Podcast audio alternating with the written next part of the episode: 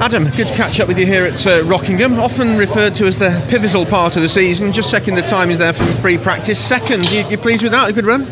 Yeah, no, car felt um, you know felt quite racy straight out of the box. You know, we've not got we've not got much weight on for this session. Uh, well, for the you know, for qualifying and race one. So uh, hopefully we can you know get near up the grid in qualifying and, and have a and have a realistic go near the front in, in race one. Uh, Rockingham is a, a, real test, isn't it? With obviously the uh, the high speed oval and then a very technical, twisty uh, infield. How, how how much of a sort of hybrid type setup do you have to have for here?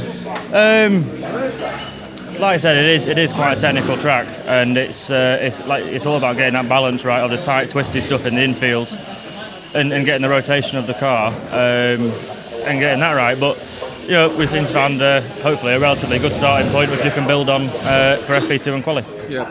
Um, coming out of uh, of Knockhill, a lot learned from there. Yes, uh, as always, you know we, we had the pace in the car. Uh, you know we were I think probably I'd say top eight quickest all weekend. But unfortunately, luck again wasn't on our side, and you had power steering issue in race two, and um, you know that put us to the back of the grid for race three. So nothing you can do. It's just one of those things again. Uh, hopefully now we'll.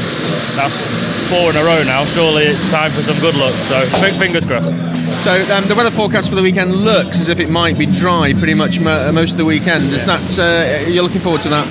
Yeah, that suits us pretty well. We, I prefer a dry race than a wet race. We, we struggled in the wet in Knockhill, but this this time last year we had a wet qualifying and we qualified P9, so we should have a setup around here in the wet. So either or really. You've always had a reasonably good time at Rockingham uh, and come away with you know points and, and, a, and a good learning curve. You're hoping for more of that this weekend? Yeah, yeah. It's um, you know for me now it's you know unfortunately the championships. Uh, is, you know, that's, that's, out that's out the window. The independents would be very very tough to do. So for us now, it's just you know finish on the podium, uh, bringing some points back, enjoying ourselves, and uh, getting some good results. Good. Have a good weekend, Adam.